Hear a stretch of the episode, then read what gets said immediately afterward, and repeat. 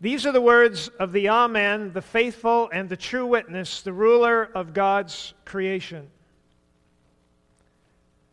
I know your deeds, that you're neither cold nor hot. I wish you were either one or the other.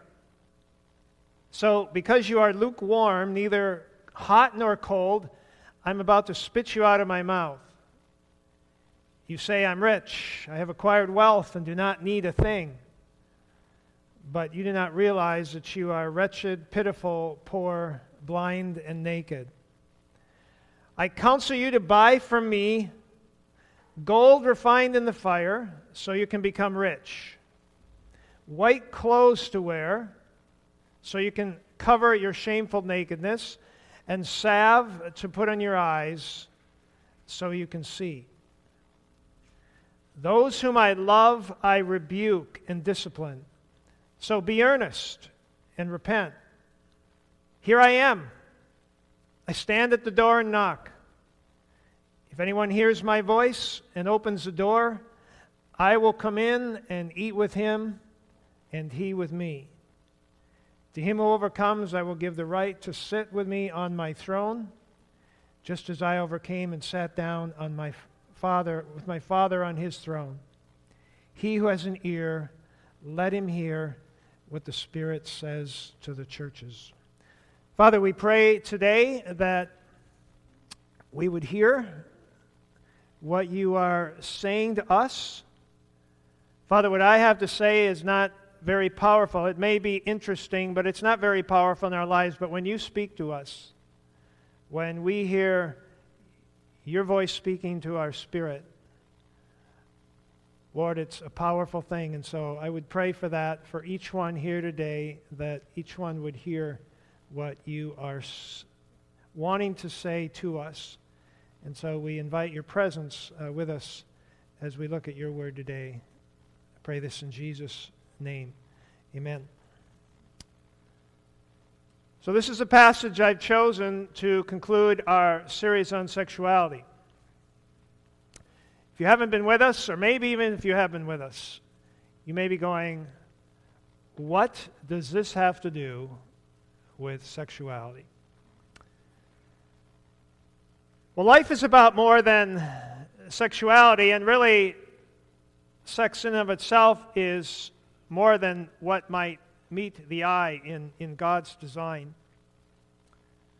In fact, I shared the first message that Sexuality is really something that is a shadow of some of a reality. In other words, the sexuality that we experience here, the sexuality that God designed, which is sexuality in a marriage between husband and wife, is, is really uh, it's a foreshadowing of something to come. That is something that serves a very important purpose in this age, but it will not be something that serves a purpose in the age to come because it will be replaced by something far greater the reality itself. So you're saying, what, what would it be that this shadow represents? It represents an eternal covenant relationship with God, a relationship of, of covenant love that God is making towards you, He's offering towards you, He's offering towards me, which will exist for all of eternity. That's the reality. It's intimacy with the Father and the Son and the Holy Spirit in a way that we just kind of get a little taste of here and now. And for those of us who've come to faith, you know what that was like when you were apart from God, and, and then you trusted Christ, and you began to experience some things inside of you that was pretty amazing. And, and it began to, to fill up this hole there, not fully, but partially. What I'm talking about is the, the complete filling of that desire to be one with God, to know God in a, in a very, very deep way. And so we see that in God's design, sexuality is intended to be between a man and a woman in a husband and wife, lifelong, covenant committed relationship. And the reason for that is because it is reflecting the covenant, long term, unending relationship between Christ and his church. Christ is the initiator. The Bible says when we were lost, God initiates his love towards us. Then we respond to God. in Ephesians 5, Paul talks about the, the, the role of the husband in the marriage is to be the initiating lover, and that the wife is to be the loving responder. And he talks about these different roles, and then at the end, he says something very interesting. He says, But I'm really talking about Christ in the church. So we see that husband wife relationship was intended to model the ultimate relationship of Christ and his church. That's why same sex marriage destroys the metaphor. It no longer reflects the Christ figure and the, the initiating lover and the submitting lover. And so we see here that God's design is, is very clear in His Word, and it's obvious to all of us, I think, how far beyond those boundaries our culture is headed. The closeness, the pleasure, the joy, the meaningfulness of, of sexuality and marriage is just a shadow, a hint of what's to come in our relationship to God through Christ. And, and therefore, too, those that uh, do not experience a sexual relationship in this life, it's not like they've missed out. Uh, they maybe missed the shadow, but they have not missed the reality. And so we see that the reality is ultimately our relationship to Christ and even Jesus Christ, who is fully human, who, who lived amongst us, uh, did not experience that aspect of, of human life. So we have this analogy which God has given to us. so, what does this passage have to do with that? Well, let's, let's move into the passage here. Let me just give you a little bit of background to this church. Uh, this is something the Spirit of God was writing to a group of people. It could have been a group of people like this who lived in a specific city. And there were seven different churches, and the Spirit of God had something different to say to every church, depending on what was going on in the church. So, this is a church of Laodicea. Now, we know some things about this town. Uh, we know it was a very affluent town, they were pretty well off. It was a center of banking. There's a lot of gold, which was the currency then, that was in this community.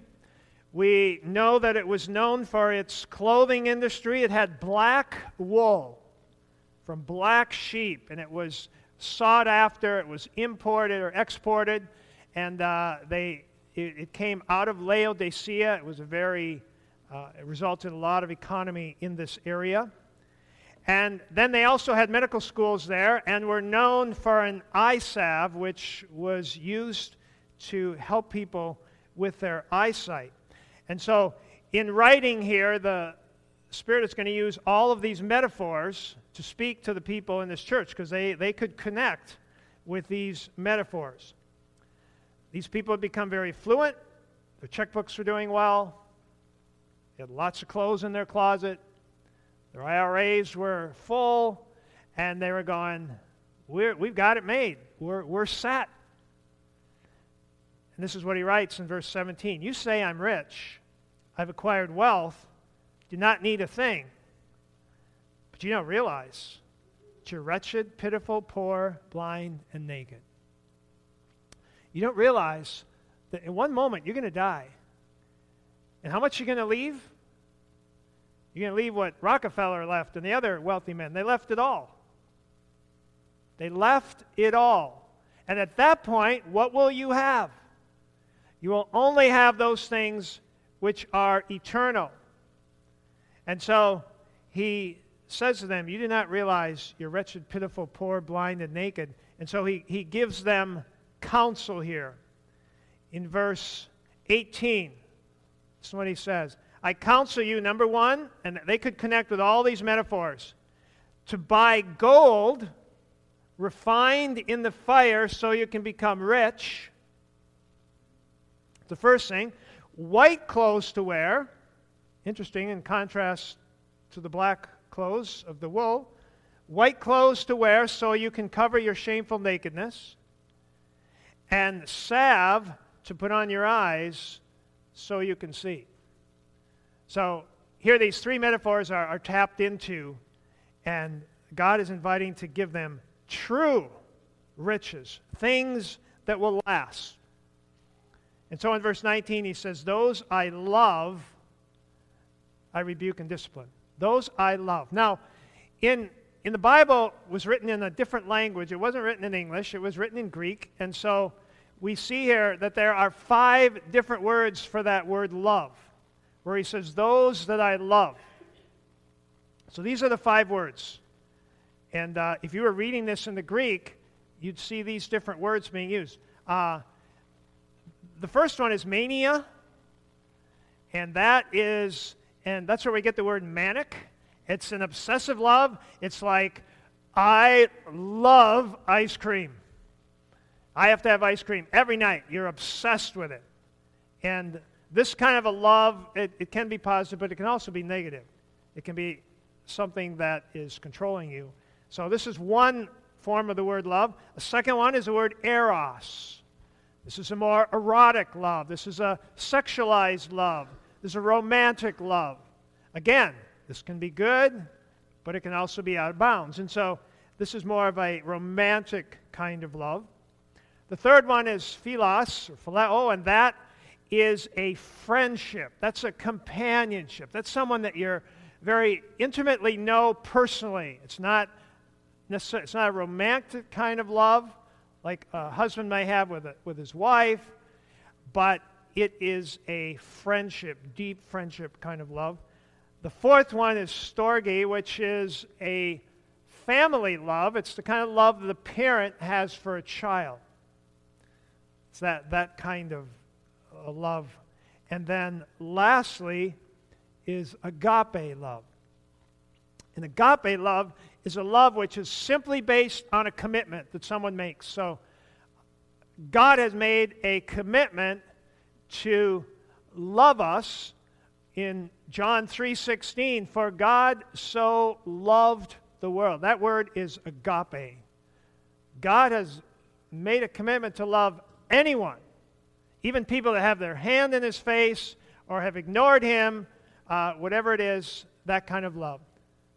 So, what kind of word do you think is used here in Revelation? Which of these three, five words do you think is used? Nobody dares. It's the word phileo.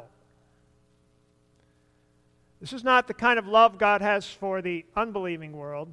This is the kind of love that God has for you. Those whom I desire to know intimately. That's what he's saying here. He's not saying those that I've made a commitment to love, whether they honor me or not.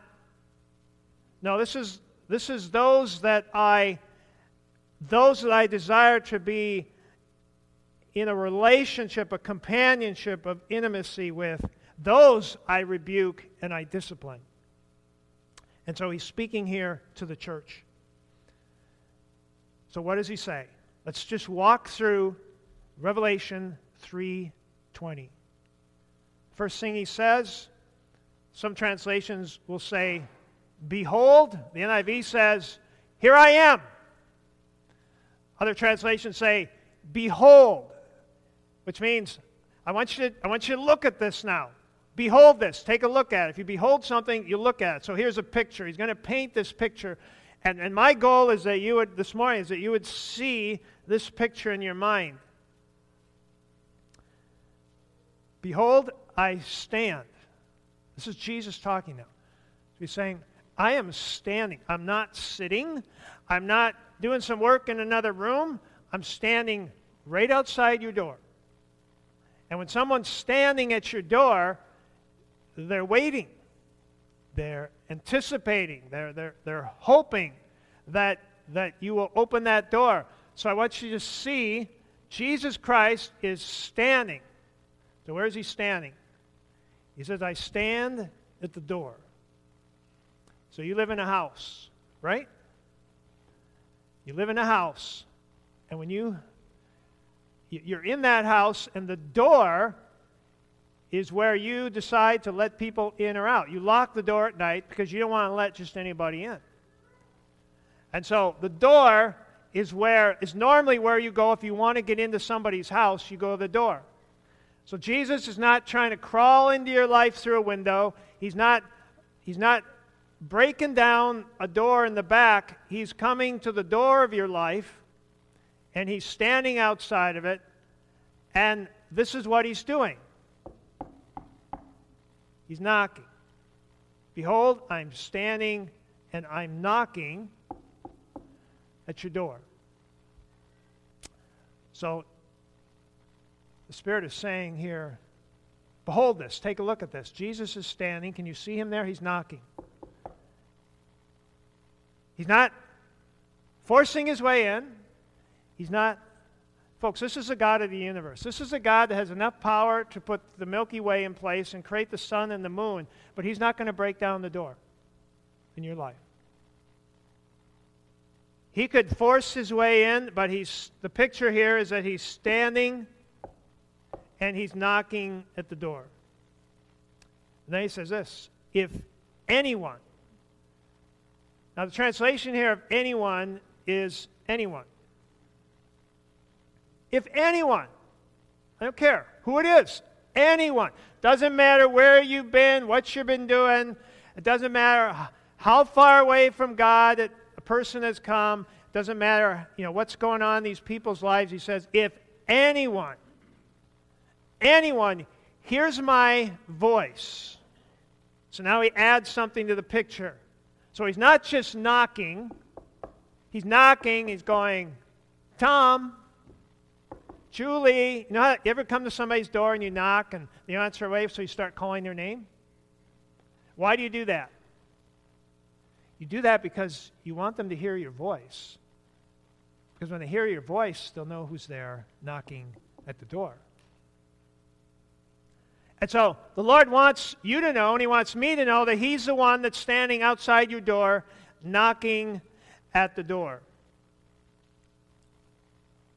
Behold, I stand at the door and knock, and if anyone hears my voice and does what? And opens the door. So, what do you have to do? You have to open the door. He's not going to open it. He's not going to open the door. You, you are going to have to open it. He's not going to break in, he's not going to force his way in. Your role is to open the door. And if you will open the door, Jesus says, I will walk in. I will come in. Anyone who opens the door, I will come into him.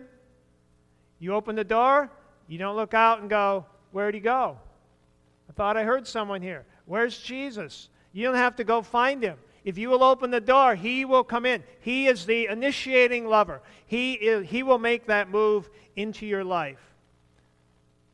I will come into him, and this is what he will do. it, it doesn't say, notice, Behold, I stand at the door and knock. If anyone hears my voice and opens the door, I will ream him out for making me stand out there so long. It's not what it says. You open the door, Jesus says, I'll come in. And here's what we're going to do. Here's the first thing we're going to do we will sit down and have a meal together.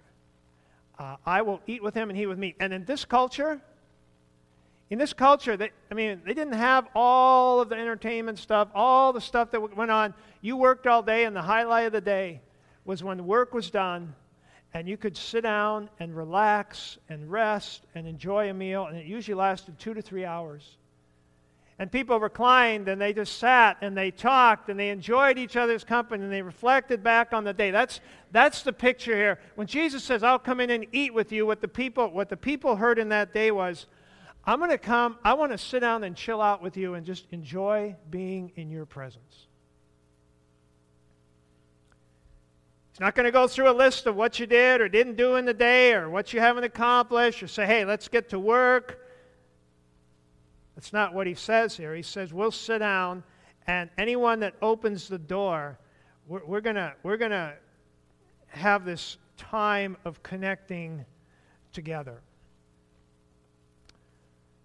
God doesn't want to just be in your home or in your heart. He wants you to open that door and to invite Him in. He wants that response. so, these verses, these verses have been used to talk about people who have never believed before, and I think that's fine. I think it works for that, but that is not the first application of this verse. This verse was for believers, this verse is for people in the church. Again, for someone that has never invited Christ in. I think this is true. But in this situation, he's writing to people that have invited him in, then they have, this relationship has gotten warm, lukewarm. You see, in those days, there was hot springs, and they would pipe that water into Laodicea. They, they had clay uh, round pipes, very much like what we use today, and they would pipe water in from places. Hot springs came in from quite a distance. Cold spring, the cold water came from the mountains, but by the time it got to Laodicea, it was warm. And it also had this pungent taste to it. And sometimes people would take it and it was lukewarm, and if it had a bad taste, they would spit it out. I mean, people, people knew all about that. So when Jesus said, you know, because you're lukewarm, I just, I feel like just spitting you out, they knew exactly what he was saying. It was so much more enjoyable to, to sit down in a hot spring. You know what lukewarm water's like if you're trying to warm up?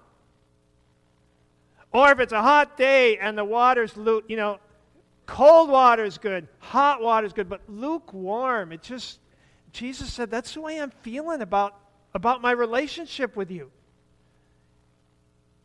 It's just, it's just lukewarm. You ever feel lukewarm in your faith? You ever feel that? Like, just kind of, like it just, and maybe you're feeling that from, from your side of things. You're just feeling like this relationship is just kind of distant and not very meaningful. Well, this, we, the writer here is, is giving us the solution. And the solution is not, if you, if you look at it here, the solution is not that you need to work harder. The solution is when you're feeling that, what you need to do is you need to open the door. You need to open the door. And you need to begin sharing an intimate meal with Christ. You need to begin sharing intimacy with Christ. That is God's deepest desire for you. Do you know that God doesn't need you to accomplish anything? God can accomplish everything He wants to accomplish without you and without me. Now, God invites us to work with Him, He invites us to be involved in His ministry and, and doing what He's doing. But ultimately, ultimately, God wants all that we do to flow out of the experience of our relationship with Him in an intimate sort of way. That is His desire. And He finds great, great joy in that. I don't know if that's a new thought for you. I'm going to guess that there are people here that that is a new thought for you. That every day when the sun comes up and God sees your eyes open, they're thinking, what am I what are we going to experience together today in terms of relationship with this my creation, this one that I've created? And that if during that day you take time to think about God, you take time to talk with Him, you become aware of His presence, you live in relationship with Him, that that brings great delight to the heart of God. That might be a new thought for you. But I believe that's what this text is saying. I mean, Jesus wouldn't be out there knocking at your door if He didn't want to see you. He's got plenty of other things to do. But Anyone who hears my voice, every door he's knocking. That's a picture I believe he wants us to have. So, just in these next few minutes, what does this practically look like? So, we're talking here about opening the door. How do we open the door? How do we open the door to Christ? How do we experience this intimacy with Him Once we enter into a relationship with Him. Now, this is written to people who have entered into relationship with Him. They have realized that they're separated from God by their sin. They have understood that Jesus came to the cross to pay for that sin. That through faith and trust in Christ, their sins can be forgiven and this relationship can now be restored. Uh, but they've drifted away from that. So they have access to Christ and access to God, but they've, they've, they've fallen away. They become lukewarm. What do we do to, to, to open this door to reestablish? Here, here's four things I'll mention. Number one is quality time. And by the way, these are the same things that work in a relationship with a good friend that you have. If you're married, this is what works with your spouse. What is it? You have to have quality time. If you're not spending time together, you're going to grow apart. Right? I mean, if you're never talking, if you're never taking the time to talk personally, then you're going to grow apart. If you're not taking time to talk with God, you're going to grow apart. Undistracted times. These are, these are times when you're not multitasking with God. Now, some of you are very good at that. Okay? But these are times when you're undistracted. You know? And maybe you can do this on the elliptical. You know, maybe you can do this when you're out walking. Uh, there, there are times when we can be, but this is time when you are, when you can be focused on God, and it's not a group type setting. You know, it's like when you're with somebody in a large group, you, you just don't have the same conversations when it's just the two of you. So, when are the times when it's just the two of you? You and God. Are you taking that time in your life? And you say, well, how would I, how would I talk to God? Well, you know, one of the, if you're wondering where to start, just start by, by going to the Psalms. And take a psalm and just start, read a line, and then think about it and, and start praying it back to God. Here, here's, for example, I open to, uh, here's a psalm, 106. Give thanks to the Lord, for he is good. Wow. Give thanks to the Lord. Maybe I should do, maybe I should try that. Maybe I should talk to God right now and just think about what do I have to be thankful for? And all of a sudden you start thinking of all kinds of things. Wow, I've half the people, wow, half the people in the world don't own a pair of shoes. I've got shoes in my I got a closet full of shoes. God, I have so much. I'm not thinking about if I'm going to have a meal today or not. I don't even think about that. There's people in the world that are hoping to get one bowl of rice today. I mean, just so start to think about all that you have to be thankful for and start communicating that to God. And you know what? God will God will show you things that you have to be thankful for. He's communicating with you. That's what I'm talking about here when we talk about a relationship with God. His love endures forever. His love endures forever. Think about that. That God's love for you will endure forever and ever. It will never end. There's never a time when God's love for you will end. Think about that, and you'll find your heart responding to God. We talk about communing with God and fellowshipping with God. That's what we're talking about. So, if you're wondering where to start, just take His Word and begin looking at it and praying it back to God. But take the time. Take the time put on your headphones and play some worship music and take, take the words of those songs and, and, and as they touch your heart, give God praise and thanks for what He's done for you. That's what we're talking about in, in, in taking this time, so take that time. Number two, you got to be real. You got to be transparent. You ever had somebody that you know and you just don't know them? It's like you don't know what they're thinking because they never really tell you. They're, you don't know what's going on in here. And maybe you have a friend where you know everything about them. I mean, when you see that look on their face, you know what they're thinking. You know things aren't good. You know, you know them really well. Why? Because they've been open and transparent and honest with you. you know, God, when you tell God something that's going on with you, He never says, Oh, I wish you wouldn't have told me that. I mean, he already knows. He knows everything. He knows more about you than you know about you. And so nothing's going to surprise him. Maybe you're mad at God. Well, just because you don't tell him doesn't mean he doesn't know. And maybe you need to talk about that with him. If, if you want a relationship, if you want a close relationship, you have, you have to talk about what's going on in your heart. And for some of us, that's taking enough time to become aware of what's going on in our heart. We're not even, we don't even know what's going on with me.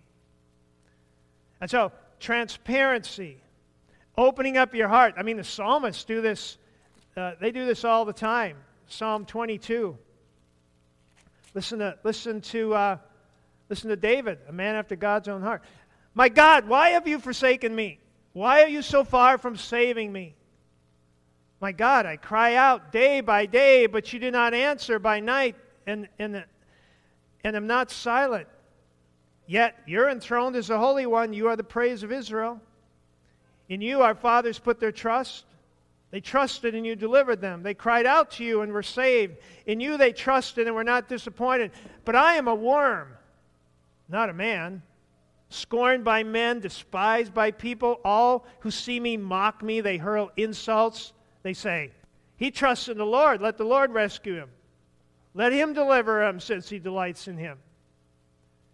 Yet you brought me out of the womb. You made me trust in you, even at my mother's breast. From birth I was cast upon you. From my mother's womb you've been my God. Do not be far from me, for trouble is near, and there's no one to help. Just pour your heart out to God. Be real with God. Be honest with God. He's inviting that. Uh, David was a man after God's own heart. He got really real with God. Number three, this is, this is so important. You, you have to surrender and, and submit your life to God. You will never know God intimately if, if you're not surrendered to Him. because then there's a spirit of pride in your life because you're kind of acting independent from God and you're being your own person. And pride will separate you in any relationship. It will certainly separate you in your relationship from God. You know, in Romans 1, we saw that the source of all of the sexualization of our culture and all of the ways that we depart from Him is that man ceased to acknowledge God for who He was and ceased to glorify Him by acknowledging His sovereign rule. So when you're your own boss and you're making your own decisions and you're drawing your own lines and you're being your own person, you're, you're walking this road. And God doesn't walk that road. He's walking this road. If you want to have intimacy with God, you got to walk on that road. He doesn't walk the wide road, he walks the narrow road. If you're walking the wide road, God's going to be way over here and you're going to be over here. And so, one of the questions to ask, besides, am I taking time? For intimacy with God? Am I being real with God? The third question asks is there anything in my life that I'm doing that's contrary to what God says in His Word that might be separating me, that might be, the Bible uses these words. It says that when you invite Christ into your life, that His Holy Spirit comes in, and it's through the Holy Spirit that you sense the presence of God. So, are you grieving? Are you quenching the Spirit of God in your life. You're not going to, you're not going to experience intimacy with God when we are grieving and quenching the Spirit through disobedience in our lives. Jesus said, Those who love me, obey me. And so if there's nothing that comes to mind, then don't worry about it. If you're taking time to listen, you're into God's Word, God will show you if there's something that's out of line that you need to change. If you want to have, experience a oneness and an intimacy and, and this fellowship with Him, then you have to repent, as it says in the text. You have to be willing to change. That's what the word means. Here's number four quality time, transparency, submission, and surrender. And number four is you need to understand this thing called companionship. God wants to be a companion. He, does, he doesn't just want to meet you in that quiet time when you, in the morning or whenever you do that. It's not just there. He, he wants to walk with you then through the entire day. In fact, through the presence of His Spirit in you, He is with you the whole day, whether you're aware of that or not. But He wants us to live in the awareness of His presence. So, you walk out that door, it should be almost a picture that Christ is with you. and He's going to be in your first hour class. He's going to be in that meeting at work. As you're relating to people through the day, He's going to be wanting to give you the words to say and the attitudes to have and the wisdom to have and every decision that you're making. He wants to be this companion in your life. He wants to be with us.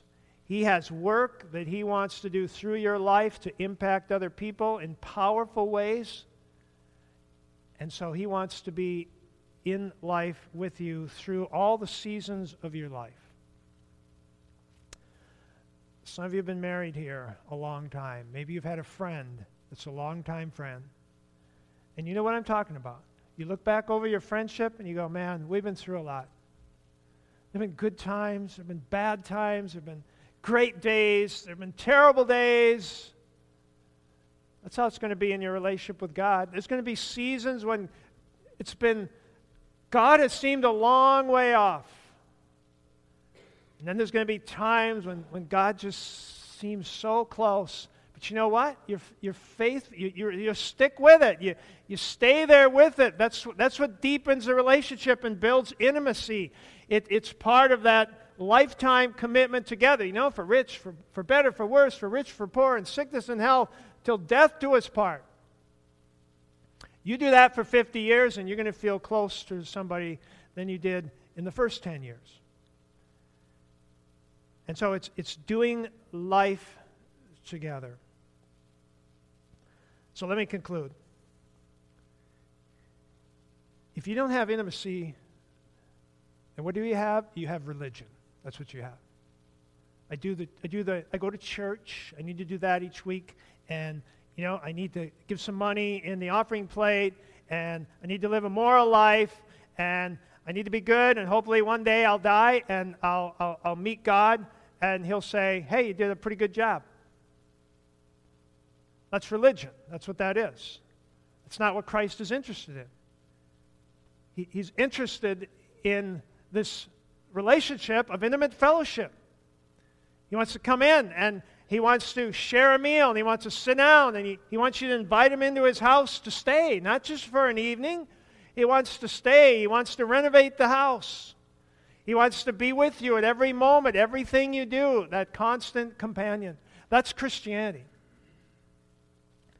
And that's what God desires for you. You know, in the very end, in the very end of time, there's going to be a new heaven and a new earth. There's going to be streets of gold, and it's going to be amazing. But I'm going to tell you what God is looking forward to in that new Jerusalem. Revelation 21. Then I saw a new heaven and a new earth. The first heaven and the first earth had passed away. There's no longer any sea. I saw the holy city, the new Jerusalem, coming down out of heaven from God, prepared as a bride, beautifully dressed for her husband. And I heard a loud voice from the throne saying, and I'm quoting now, this is what came from the throne. This is what he heard. This is what God is excited about.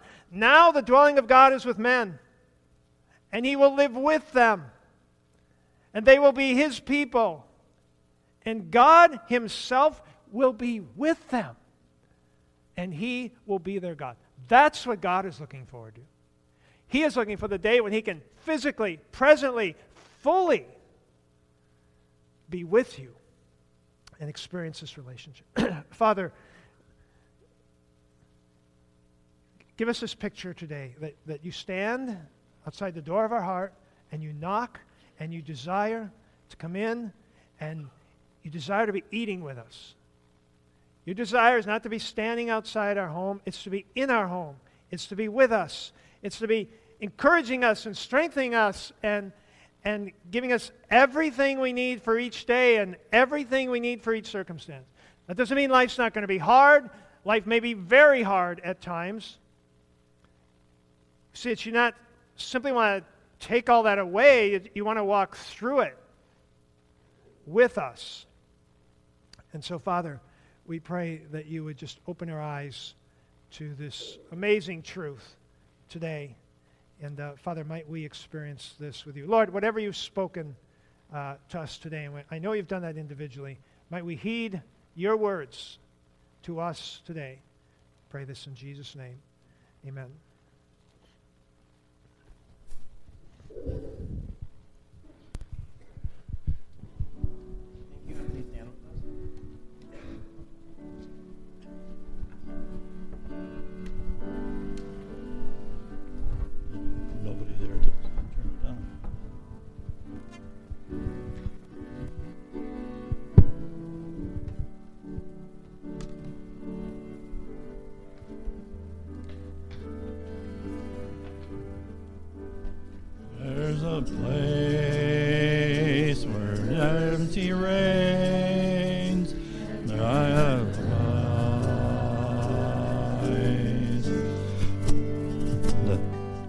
There's a place